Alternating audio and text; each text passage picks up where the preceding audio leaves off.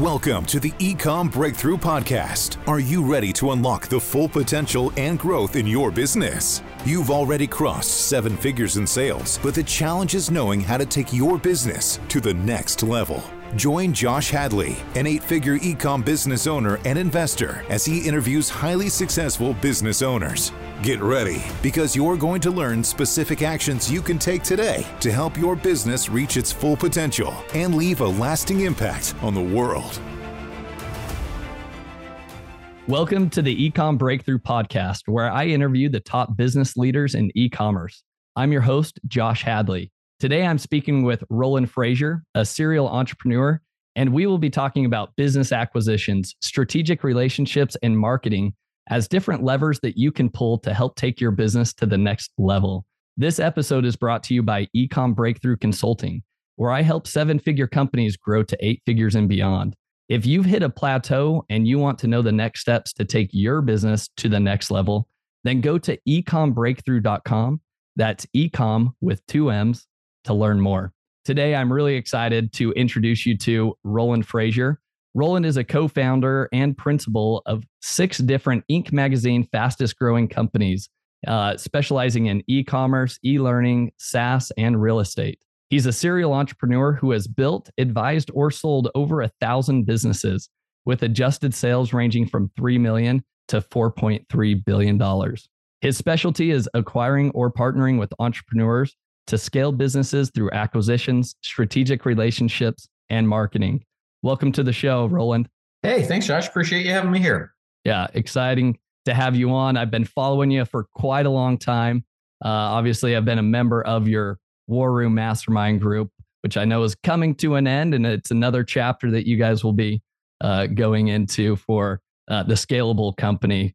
But why don't you? You've got a lot of different, uh, you know, industries that you're in why don't you give our audience just a quick rundown of the you know the different things you have going on and holding companies there. Yeah so so right now we have 38 different holding companies across several different verticals. And so basically a holding company when we go into a new area then i'll set up a new company. Um, and i'm a big fan of uh, structuring things correctly. So i use lots of companies so it sounds like a whole lot. Um, it's not as hard to manage and keep track of as, as as it sounds. So I like to just talk about the verticals instead of all the companies under them.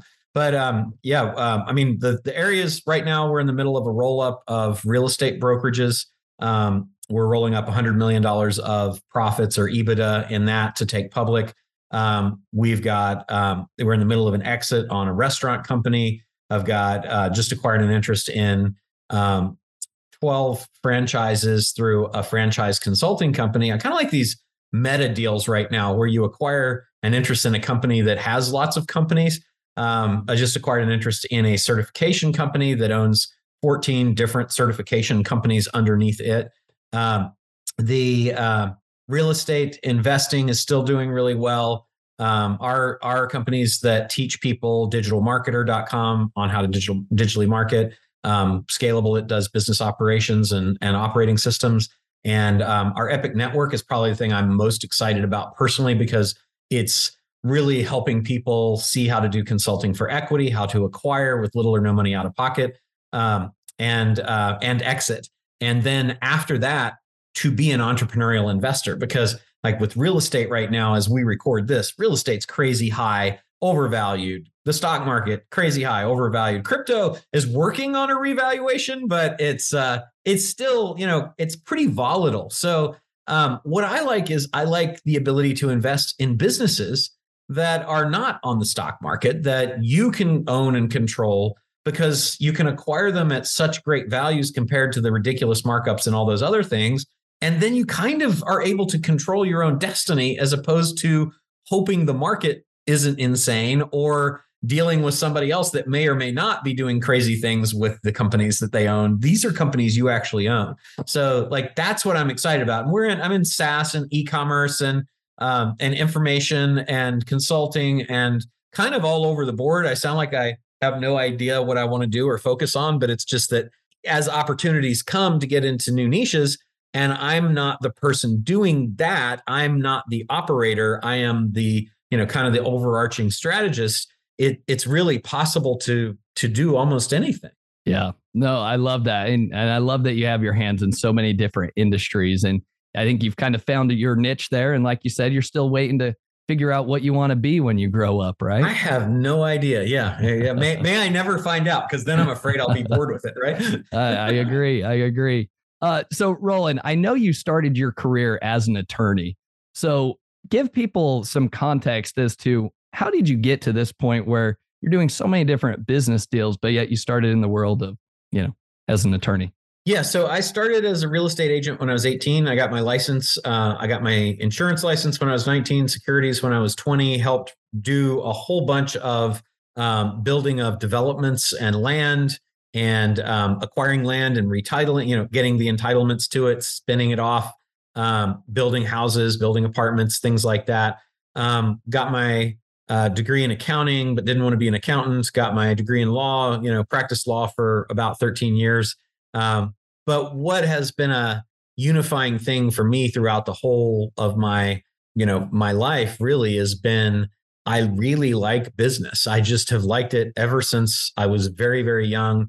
Uh, my father, to this day, is still a tax attorney, and so I was exposed to all these really cool entrepreneurs.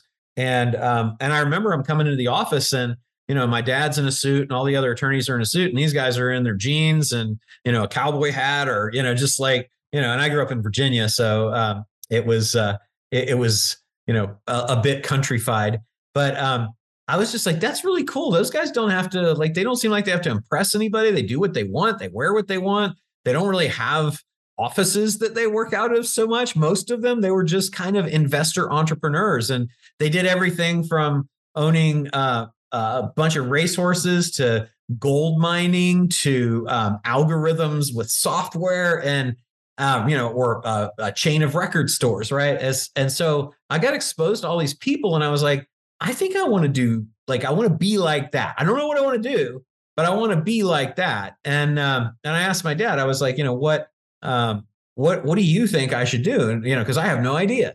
And he said well what i can tell you is that if you learn how to read financial statements and you learn about the law and how taxes work, you'll be able to use those no matter what you want to do. So if you want to kind of hedge your bets, go learn about those things. But all during the time I was doing all that stuff, I was like, I, I, you know, very, very early on, got an opportunity to invest with one of the um, one of the guys that was doing these syndications, these uh, real estate developments, and we bought a small piece of land and built four houses on it and um, I doubled my money in about nine months. And I was like, this is just crazy. This is so cool. And then I found uh, Bob Allen's book, Nothing Down, in the back of my dad's car. And I read that and I was like, holy crap, you can buy real estate with no money down, you know. Okay, I'm going to go try it. And so here I am, this idiot kid that didn't know anything about anything, but I didn't know you couldn't do it either because Bob said you can do it. And, uh, you know, and I acquired a real estate with no money down. I remember the very first time you get this goofy smile on your face. You're like, how did that happen? You know? and then uh, when I did my securities license, uh, I got, I, I, had it held through a company out of New York and I met some people uh, that were investment bankers at Prudential Securities. One of those guys took me under his wing and kind of showed me how leverage buyouts work. And I was like, so basically, you can also buy companies with no money out of pocket. He's like, oh yeah, this is a leverage buyout thing. You just get that, and they just need to have this, this, and this. And I was like, well, that's really cool. And I wonder if you could also apply some of this real estate no money out of pocket stuff to to that. And, and turns out you could. And so I just kind of fell into it, starting from real estate with from that very first um, small, you know, four unit thing that we developed and sold to continuing to read every autobiography I could, learning everything I could about all the different you know ways that people could do business and negotiate and um, and finance things. And um, and then uh, I'd say it was a big turning point meeting the guy from Prudential because I, I really got that you could do this with companies at that point. And uh, and and just since then it's just been kind of you know can you do this what if i could do that you know and and usually it works that's amazing. One deal after another, you just you keep moving forward. And I think what's so interesting about your your story and your background is it sounds like you always kind of had a, a, thirst for knowledge, right? Absolutely. And yeah. you Ravenous. you kind of had this idea like, hey, I like business, I'm going to kind of, I got, I need to figure out my way in life, so to speak. But you tested different things out, right? Kind of dipped your Mm-hmm. toe in a, a couple different waters, but you never kind of gave up on this passion that you had. And like you mentioned when you were young, that you just loved business. And likewise, I was the same way myself growing up. I, I was a kid with a candy stand on the corner of the street, and my Yeah. parents weren't entrepreneurs, but there was just something inside me. It's like, I'm going to go outside and I'm just going to stand there and I'm going to I'm going to try to get people to come come over, buy some candy, buy some soda and How did it work? it was great and you know, Yeah. I I kept doing it so much that my dad actually built a little candy stand for Oh, nice. myself. That's Uh, cool. I think the only thing he regretted is that he he didn't purchase light wood, so the thing was just a beast. It was so heavy that I remember every time I'd have to ask him, like, "Dad, can you go pull out the candy stand?" He was like, "Oh, okay, I'll go get it." You know, I mean, he would go do it. That's think- great. He's like, "I wish this was probably a little lighter," and he could go haul it out himself. Now I have my son. Uh, so I have a seven year old son. His name's Hudson, and uh, he had the same idea. So we went to. Uh, he plays baseball, and so does his- sister plays t-ball. Uh-huh. And so he saw that at one of the ballparks they had a concession stand. Well, where they play t-ball, there's no concession stand. There's just four little ball fields, right? So he's like, "Hey, I want to go sell candy here." I was like, nice. "I'm all in," you know. And so Did he know about your prior thing? Not really. I mean, I think I had Ah. told him like I, I had, you know, sold stuff in the past. So That's he's been hounding me forever. Anyways, we went out this last Saturday. I mean, it was fun for me just going to Sam's Club, picking Yeah. out stuff. I, I think I was the more And- just as excited as he was. You knew not to put together a very heavy candy stand, also. It, that's exactly. Although, so it's a wagon this time, so it's a little more mobile, and he's able to move it. But I have to be the one that that packs it up, obviously, and puts Yeah. it in the car. But anyways, he made forty bucks. His nice. in one hour. So he was stoked about that. And uh anyway, you have to you have to do that in internet math. So let's see if if he made 40 bucks in an hour, this is how we do it online. 40 bucks in an hour, 2000 uh 80 hours workable in a year. He made it he's tracking towards 83,200.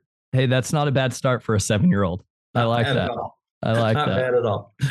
So yeah, it but he's always, you know, it's funny, you know, even for my son, he asked me the other day while I was looking at Amazon, he's like, Dad, can we look at business books on Amazon? You know, because I've shown him your book, Zero Down, which I want to talk about. But he he loves, he just has a thirst for for learning in the Nice. business world. So I think for any entrepreneur, right? I think my advice sounds like your advice is like you just got to keep learning.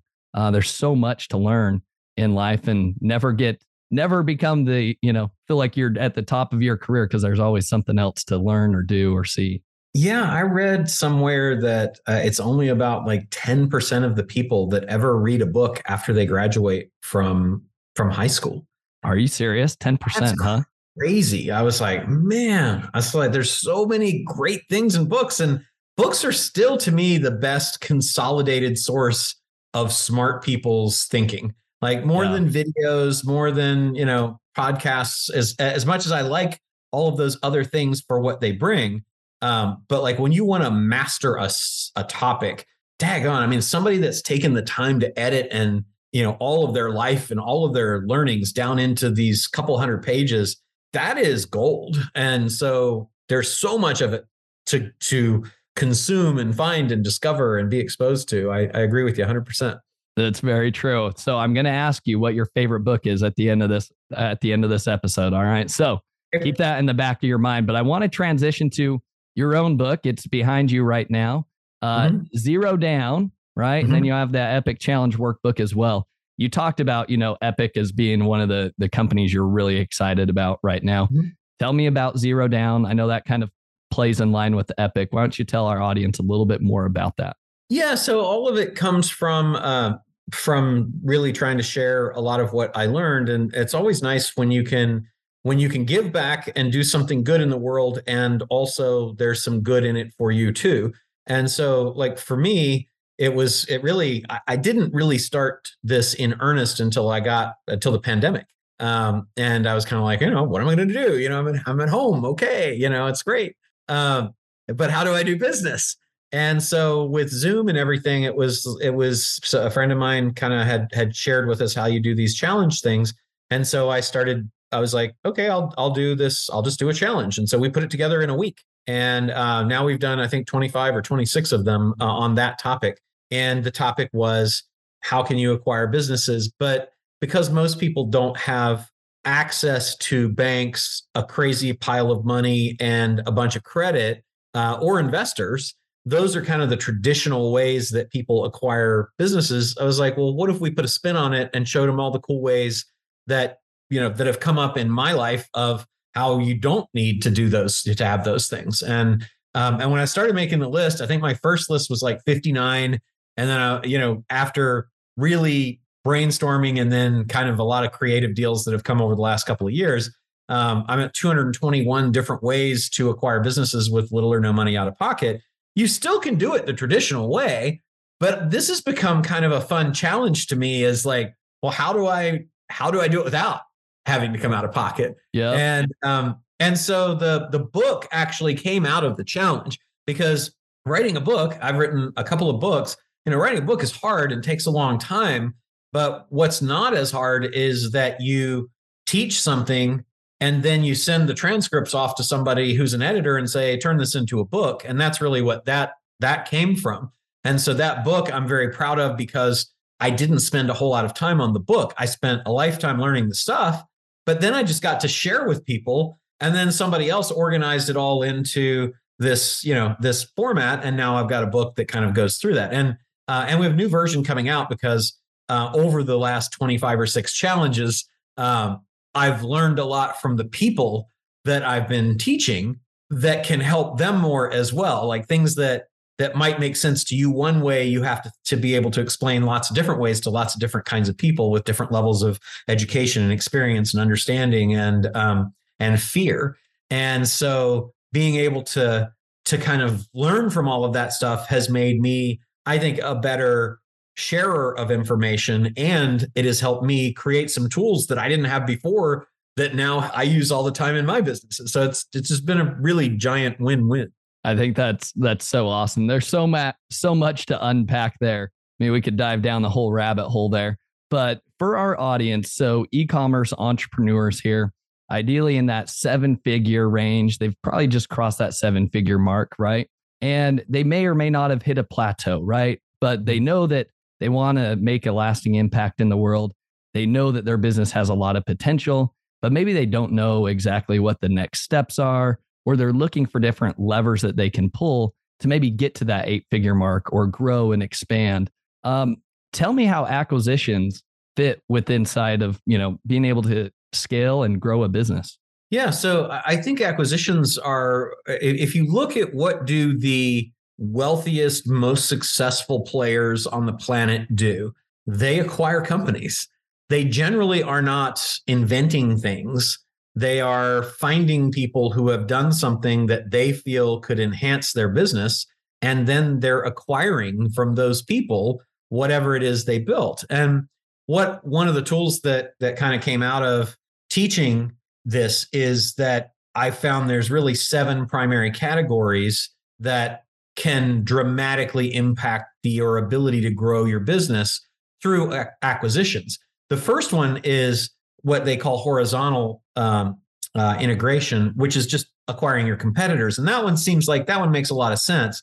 But it's not just buying your competitors because, like, if you want to double your ecom business overnight, you and you're doing five million dollars a year, go buy a five million dollar e-commerce business, and you've instantly gone from seven to eight figures. Right now, you're at yep. ten. Yep. Um, literally overnight, the day that you close the deal, that's done. And being able to do that with little or no money out of pocket opens that avenue up, I think, to a lot more people. But it's not just acquire your competitors. It's, well, who are the indirect competitors? Like, who are the people that have substitute products or services for mine? And then you, you think you can go out and say, well, now what is it that I want to solve for problem wise? And so if you want to if you want instant growth, buy your competitors, right? Yeah. But if you want, let's say that you're just like, man, if I had more leads, I'd be able to really take off with this. Well, then media is your play. Go acquire media. If you acquire media, particularly as the costs on Facebook and Instagram and a lot of places, Google have gone up and are continuing to go up, like customer acquisition costs is a real challenge.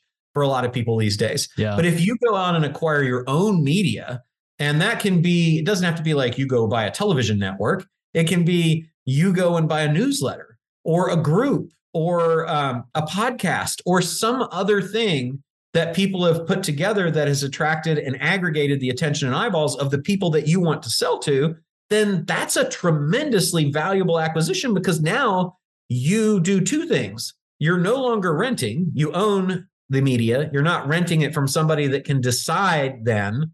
Maybe you're selling something that they don't like, like you're selling um, you know, supplements or something like that, that they're that the the you know the FAANG uh people don't like, right? Yep. Yep. So, you know, or, or maybe your messaging is politically oriented and they don't like that. You know, well, if you own your media, you can do whatever the heck you want to do.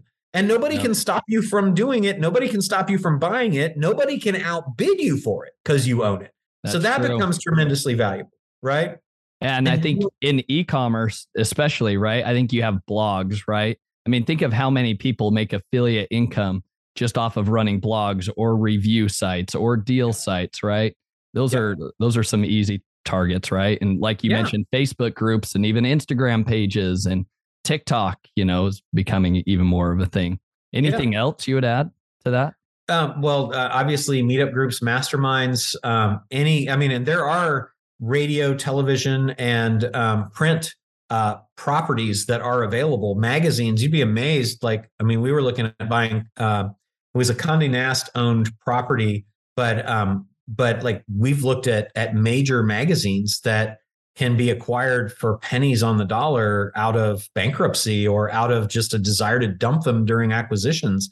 Um, there are all kinds of media that are out there. So I would just say, like, you're only limited. Like, media is any asset that comes with people, right? Mm, Yeah. So, like, there is like a form of media is an Amazon listing because an Amazon listing that ranks well in the Amazon engine for search actually carries with it a whole bunch of reviews. That's a bunch of people that have already been aggregated and proven as buyers. And now Amazon just opened up, I think this week, to being able to reach out and email That's correct. customers Yep. including your past customers. So, like, you know, hey, newsflash, if you acquire that Amazon account or that Amazon product that's got those people that's attached to it, you just got an email list. Now. That's very true. Yeah. I, Didn't before, I didn't think right? about that. That's true. Yeah. So like that, all that stuff to me is is uh, is really interesting. That that um, all of these things have like uh, the SEO blogs, blo- you know, blogs and URLs that rank, videos that rank, and you can acquire the specific asset, the specific page. You can acquire the whole site, the whole channel. You can acquire the whole account, um, and you get all of these benefits each time you go up a level. So, like, media is almost infinite that's out there, and you're only limited by your own creativity and identifying what is it, and and like really diving in, and and like that's just a channel, and that channel has you know so many, or or that's one of of the categories, I guess I should say. Media is a category, but there are literally hundreds of types of it, and then under that, millions of potential acquisitions for for anybody. And media sells typically for not much unless it's like if it's a syndicated TV show with hundreds of millions of viewers, okay, Sure. that's going to sell for a lot. But so much media is created through micro influencers and things like that, where it's just a, a labor of love that turned out to be something that's probably now a pain in the butt because like it's after they've run it for three or four years, like, man, I got to keep doing stuff for this. It's a lot of work, not getting paid for it. You come in with an offer for any little tiny bit of money, they're pretty excited about that. That's that's awesome. I mean, so many golden nuggets out of there, and we could continue diving down that rabbit hole. And that's only one of the two verticals that you kind of talked about, right? Let's, Yeah. You said you have kind of seven different categories, right? Yeah. So so if I go around the list, the next one would Yep. be how how can I get teams and infrastructure? A lot of people are, are will say, well, I need a I need a media buyer, and I don't know where to find one, or I need a inventory management, or I've got to have a um, you know a three PL team to do this stuff, and I have no idea how to do that. I've never done that before. Well, those teams all exist, as do all of the other resources that you might need, and there's a good chance that you can acquire them. As a matter of fact, from from somebody that's already done it. As a matter of fact they have a term for the teams. They call it acqui-hiring, where you acquire a business or a business division or a business unit and you get the team and then you have a team instantly. And we've done that with software and R&D and a whole bunch of sales, you know. Then another category would be products and services. So if you look at what are the products and services that your people who you're selling to are buying, particularly BDA before, during, and after the time that they're buying from you, go buy those products. You instantly can add a whole lot more sales, increase your average order value, add upsells and downsells just by doing that. You can also go and acquire up and down the supply and distribution chain. You mentioned affiliates. So many people forget that they can actually acquire their affiliates. So they're paying them 30, 40, 50, 60% of the yeah, gross sales price and never even think, well, what if I just acquired that mummy blogger? what if I just acquired yeah. that newsletter or, you know, or, I mean, and, and that's a huge one. Like I've got people that have acquired uh, people that they were paying a million dollars plus a year to, and they were able to acquire them for less than one year payments that they were making to them. Oh, that's amazing. Crazy, yeah. right? so, so, you know, so that's a really cool, um, you know, that's a cool distribution thing because a lot of people are like, well, you know, and, and e-commerce it's easier, but there, you know, a lot of people will say, well, I don't really have distribution. I'm DTC.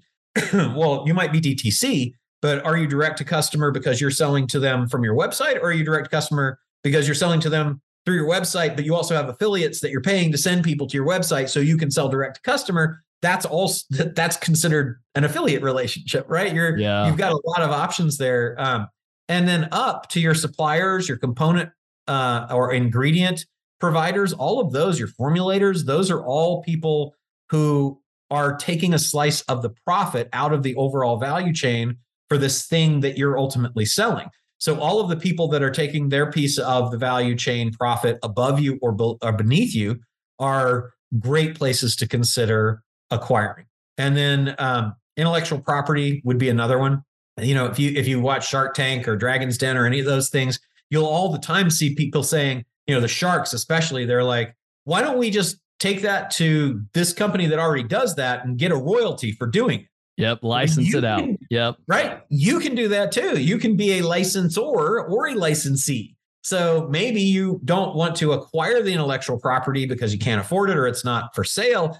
But if you could get a decent license deal, you you are acquiring the right to use that property which then gives you innovation baked into everything that you can offer new stuff to all the people that already bought from you before. So a lot of people are just dying to buy more from you but they bought everything you've got. If you want to find something else you either go out and find products find services or go up and down the supply and distribution chain or get ip to do that. And so like all of those things. So that's basically buy your competitors buy the media acquire the teams and resources, get products and services, um, uh, get recurring revenue assets. Uh, so anything that's being sold on a recurring revenue that you could add to yours, um, get your um, intellectual property, and I think I said supply and distribution. So yeah. like it's, I mean, oh my gosh, there's still so across those seven categories. Then let's say you could only identify ten subcategories, you'd be at seventy and we've identified a lot more than that. And then yeah. let's say that you identified 10 companies under each of those, you got 700 potential acquisitions. You can go all you know all day long. Yeah, uh, you could. Right. Yeah. So there's plenty. There's never a lack of potential companies to buy, and because it's so much easier to acquire a company that's already got value than it is to create value from nothing. To me, it's just crazy to think about. I'm going to start something when so many people already have and are so willing to allow you to acquire it for no money out of your pocket. Yeah. Oh, I, I think that's such a big mindset shift. I know it's been, it was a mindset shift even when I went through your challenge the first time. And just the mindset shift of like, yeah, look at all the opportunities there are. There's literally numerous opportunities, unlimited. It just, what do you want to devote your time into, you know? Exactly. Um, so for e-commerce specifically, and you've got so much experience working with so many people through these challenges in the Epic program, what have you seen? So because there are so many opportunities, where would you recommend somebody starts if they have an e-commerce brand? Let's say they're selling on Amazon right now, doing well, mid seven figures. Uh, they they want to take it to the next level, but do they pursue, you know, intellectual property or acquiring their supplier or, you know, acquiring a new team, so on and so forth? Where would you recommend somebody typically starts? Or does it or does it just change based on so many different variables? Well, it's it's a really good question. So what I would say is what do you want to solve for? Because if you want market share, then it's go get your competitors. But if you don't have enough leads, it's acquire media. If you need teams and resources to expand your infrastructure, then it's uh, acquihire, right? Teams, teams and resources. If you want to increase your AOV, then it's other products and services because then you can downsell, upsell, bundle all of those in. If it's you want recurring revenue, you want to increase LCV or lifetime customer value, nothing like recurring revenue. I'd go out and say, who's got, you know, what can I do that's a consumable in some way, whether it's consumable content or consumable like toothpaste or consumable like a supplement or, you know, a gas, you know, a gas that goes in a grill or whatever, right? Or minutes for a phone. All of those are consumable examples. And all of those can dramatically increase your lifetime customer value. If you want to increase your profit margin, then I'd say go up and down your supply and distribution chain. And if you want to increase innovation, it's IP. So I think like which of the seven categories is what do you want to solve for first? And then when you identify what you want to solve for, you can be more opportunistic, right? You can say, okay, I want to solve for leads. So I know I want media. Fantastic. Um, then you can just set a goal and you can say, my acquisition criteria, which is the next thing to really focus on, is to say, okay, I know I want media. Um, what is the minimum level of media that I'm going to need? Well, I'm going to need something that's got at least 5,000 people for this to for it to make sense for me. Great. Well, now you know anything that's under 5 doesn't work and and anything above that works and then you just start putting it out there and knowing that there's newsletters and blogs and videos and all of the things that we talked about a little bit ago then you just start saying okay on all those categories do i know anybody right now? And that's the lowest hanging fruit. And then after that you start querying your network. You tell everybody you know hey you know my name's josh and i've got a business doing this and uh, right now i'm you know because they always will ask you know so what do you do you know yep, oh well yep. you know i did an e-commerce thing and i sell uh, iphone covers and right now, I'm looking for iPhone user groups uh, and uh, and any kind of media that's got iPhone iPhone users. Um, so if you know of anything or know of anybody, let me know. And you just start telling people, and you know, put it out on your social and all that, and then people will start responding. And um, you just keep pushing that out there. Now, then the next level would be you can go system- systematically, right? You can systematize and say, okay, I'm going to get a list of okay whatever it is that i want and then i'm going to maybe load those up into email send out a direct mail campaign maybe do some ringless voicemail and actually start a programmatic meaning i have a program for it mergers and acquisitions campaign right and that's yeah. When things get really interesting no i like that it's almost you, you kind of have to put on your sales hat in a way in terms of looking at you know, imagine you have a product that you're trying to sell to, let's say bloggers, right? And so you you go acquire that list, right? And just as you, if you were trying to generate business with them, like put on that same thinking cap because I think so many people, you know, especially myself, my original mindset was like, oh, I can only go onto websites like Empire Flippers or those are the worst sell. places to go. Those are the only places people yeah. are willing to sell their business. And instead, like you're saying, it's like, well, reach out to your network, go acquire a list just like you would if you were trying to sell to those type of businesses and 100% reaching out, right? You build a funnel for your e-commerce products, build a funnel for acquiring the things that you want to acquire as well. I love that. Such a good mindset shift. All right, Roland, I also want to ask you um, so we're kind of let's say we've acquired another e-commerce brand. Okay. If you were to acquire in the hypothetical situation, you've just acquired an e-commerce brand. Let's say you want to increase your profit overnight. And what what are some of the quick actions you would take if you've just acquired a brand, you want to increase profit? What would I mean, be the first steps? The very first thing that we'll always do is see if we can raise prices because most most business owners have not raised prices in a while. Now, you're seeing more of it now and it may feel like, well, everybody's raising prices. Everything costs more. Well, we're in an inflationary cycle right now, so you may find more people have raised their prices because their costs have gone up. But what I can tell you is that most entrepreneurs are not doing price testing and they don't know if they would sell more by lowering their price, keeping their price the same, or raising their price because they've never tested it. And so, one of the first things that we'll always do is test price increases because here's what's cool about price increases whatever additional income that generates on the top line also goes directly to the bottom line because there is no increase in your cost when you increase the price. So that's the very first place we go. And then there's about, um, well, there's 63 profit enhancers that we look at. There's 196 sales enhancers and 50 valuation um, you know amplifiers for the value of companies. So I just go through my list and systematically say, you know, from low hanging fruit to high, where is the easiest place that I can find money here and then, you know, go from there. And probably the second thing I would do is look at how can I get effectively an extra cycle out of my payables. So can I get credit terms with my suppliers that will give me maybe everything you're paying COD or in advance, God forbid, that you're ordering right now? You know, if you can go and negotiate terms or find a different supplier, sometimes they'll even pay you to switch, right? Because they know that it that you're worth a lot to them in the long run if you're manufacturing or you're buying products or something from somebody. So, you know, that's the next place that we go. That that'd be the first two easiest places. Yeah. No, I love that. And especially on that that second point there with the supplier and the credit. You know, we actually did that. Um, you know, obviously with inflation going up, our manufacturer did the same thing. And as we reached out, we're like, hey, well, we haven't shopped the market for a little bit. We went out and we found another supplier that was hungry. Now we didn't move all of our business overnight, but we mm-hmm. said, this is our book of business that we're normally spending. And it was nice being able to bring all of that to the table and then say, well, if you do want this, here's what we would be interested in, right?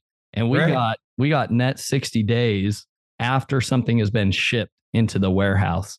So what I have found it's been a huge game changer for us in our cash flow in our own business. We actually sold out of all of the product before we even paid for the product. Yeah, and then awesome. at that point we were able to, you know, go invest in new product ideas and that was just a huge shift. So uh, I'm excited to hear you kind of share that same sentiment as like one of the first early steps that you can take to make a big impact in your business. 100%. Next, uh, one other question that I have here for you, kind of related on that same topic. A lot of people, we've heard a lot of uh, aggregators in the Amazon space recently. Um, no, things have cooled off a little bit, but I think more entrepreneurs with FBA businesses have now kind of thought about that exit in mind. And so, Roland, as you've consulted, advised, you know, a thousand plus businesses that have been sold and grown, what are some mm-hmm. quick actions and, you know, tips that you would share with our audience as ways to maximize their value if they're considering an exit in the next, you know, three to five years? So the I, I'd say a couple of the most important things, like the very first one is for your business to be sellable, you need to not be an owner operator. Like to get the most for it, it, it's a it's a giant jump in the valuation of businesses that are not owner operator. What is an owner operator?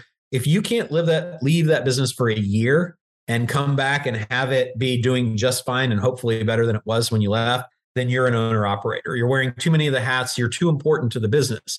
And what that means is that one of two things is going to happen. Either your potential buyer has to also be willing to be an owner operator, or they have to go and find someone who will operate the business for them.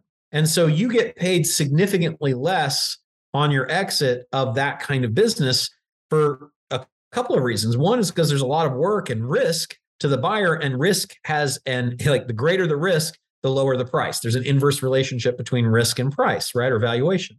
And the second is that the universe of potential buyers of owner operators or people that are willing to find an operator is dramatically lower than the universe of professional buyers who buy professionally run businesses. So I'd say the very first thing I would do, and I actually just had this conversation this morning on a consult, is that you gotta you you, you will get significantly more, or you know, if you move away from bad things, uh, you will leave a lot of money on the table if you are an owner operator and don't professionalize the business. That to me is, you know, one of the most important things. And I'd say the second most important thing is that many businesses are overly reliant on a single channel and don't have their own growth engines or predictable selling systems. And so, what does that mean? Well, if you have an e commerce business and you only sell on Amazon, then there's a giant risk to a buyer that you'll do something that Amazon doesn't like,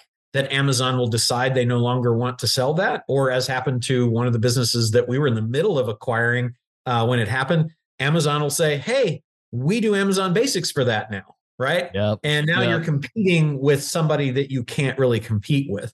So you need to diversify your channels of sales. And um, and if you haven't done that and you're relying on one primary platform, that's that's a very bad thing. And it, it goes down to uh, to ads too. So like if you're only getting Google Shopping leads, then something can happen. They can change the algorithm. There's another what is the uh, something content, good content or healthy content quality that they just came out with. Yep. Yeah. Um, you know, like they they they have no qualms at all about completely destroying your business accidentally while trying to create a better user experience for Googlers. So well, and we saw that with Facebook and the iOS update, right? Yeah. So I mean, so like those those two things, um, and the corollary to the first of don't be just an owner operator would be when you do get people to help you run the business, the other thing that buyers really are looking for is bench strength. So they they want to know at least that you know the top people in the business are cross trained to be able to make the business function if something is going to happen to any one of them. So I, I think those are like there's a whole lot of them, but those would be you know some of the bigger ones I'd be thinking about. Yeah, I love that. What a what a great summary and great advice to anybody a future guest is going to be Ryan Deiss, and he oh, nice. you know, he runs I know the, him. the scalable companies, right? You both are partnered um, yep. in the scalable um, you know business. Do you want to just give a, a quick little pitch about scalable, what it is right now, and then we'll let Ryan do the the heavy lifting about that. But I think it's poignant based on that last conversation that we had of owner operator. Sure. So you know what what we identified as a big need in many of the businesses that we acquired and that we that we run uh, is that they need to have the ability to operate in some repeatable standardized way and so we looked into a lot of operating systems. We looked at Gino Wickman's uh, EOS, the entrepreneurial operating system, and Verne Harnish's, Scott the Gazelles. I'm not sure what his operating system is called, like the Rockefeller Habits. Um, and um, and several others. And we just didn't find something that was more modern for what we needed for our businesses. And so Scalable came about as a result of us deciding that we wanted to be able to have a portfolio of companies that ran and reported in a similar way and that the operators could all speak a common language to each other. And so we created a, a combination of software and um, and procedures and standards that allowed us to all speak the same language to get focused and to be much more modern than you have to have a mission statement and then you know good financials. It's like well, okay what does that mean? And you know how do i drill down on that? And how do i get buy-in from all my people and that kind of stuff? And then what are the numbers that i want? And you know what how like a five year plan is a great idea but how do i quarterly you know quarter by quarter look at leading indicators instead of lagging indicators to know how I'm going to win going forward instead of did I mess up, you know, in the past. And so all of that has congealed into this operating system that we call uh, the scalable OS. And that's what scalable.co, that's what the scalable company does. I love it. Well, thank you so much, Roland. I'm going to sum things up here. I think we have kind of like three actionable takeaways for our audience today. So I think first would be you you know determine if you have an acquisition target in mind right you mentioned the seven different categories identify which of those seven categories you really want to pursue? Where is it? Are do you need more leads coming in? Do you need more profit margin right? And and like roland said choose one and then dive into it right? And go go start reaching out to your network acquire a list start building a funnel to go acquire some of those assets. That can help you take it to your business to the next level. A second idea, if you're maybe not ready to go acquire, uh, businesses. Roland already mentioned one of the quickest ways that he would increase the value or profits in any business that he recently acquires. Go raise prices, number one, start price testing at least. And number two, go see if there's some opportunity with your suppliers to negotiate better terms. And then I think finally, a third step, no matter where you're at in your business, I think this is good advice. Start trying to create those SOPs and almost kind of work yourself out of a job. You don't want to be the one running the show the whole time because as Roland said, your value is going to increase as a business. Your pool of, of buyers is going to increase as well. So I think those are some easy three takeaways for any of our listeners. Roland, before we sign off, I know I asked you this earlier, but what is one book that you would recommend? Boy, there there's so many. Um, I think one of the books that I got the most out of over the last five years or so um, was recommended uh, by Richard Branson, and it's called Black Box Thinking. And um, it really the black it, it, comes from the black box that is found when airplanes crash that track the the things that tell the causes and how that open systems that the airlines all share that data with each other and that that the thinking of how they do that really isn't allowed airline safety to increase to be one of the you know one of the most safe means of transportation even though we're sitting in this non-flyable it seems you know hunk of tons of metal in the air. Um, so the the methodology and the stories and the insights that were in that book i i think had a, a pretty significant impact on my thinking. And i like books that i read and i i close it and i'm mad at myself for not having thought of all that stuff before. So that's one of those books that did that for me I love it. I'm going to have to go dive into that book. You've got me excited there. Uh, last thing, Roland, where should people reach out to you if they'd like to learn more about what you're doing, learn more about Epic, even your books, what you got going on? Sure. So I do a challenge about every month that is a free challenge now, and it's at getepicchallenge.com, where I talk about how to acquire businesses with little or no money out of pocket. Um, you mentioned epicnetwork.com, which is where a lot of the the products and services around that lay. Um, I'm on. I have a podcast, uh, just like you do here. Um, uh, it's called Business Lunch, where I talk to smart people like you about what they're doing. And um, and then I'm everywhere on social, from TikTok and YouTube to Instagram and Facebook and LinkedIn at whatever those things are forward slash Roland Frasier. Awesome. I love it. Well, thank you for your time today, Roland. It was a pleasure having you on. Yeah, thanks for having me. I appreciate it. Thank you for listening. Visit ecommbreakthrough.com for more information.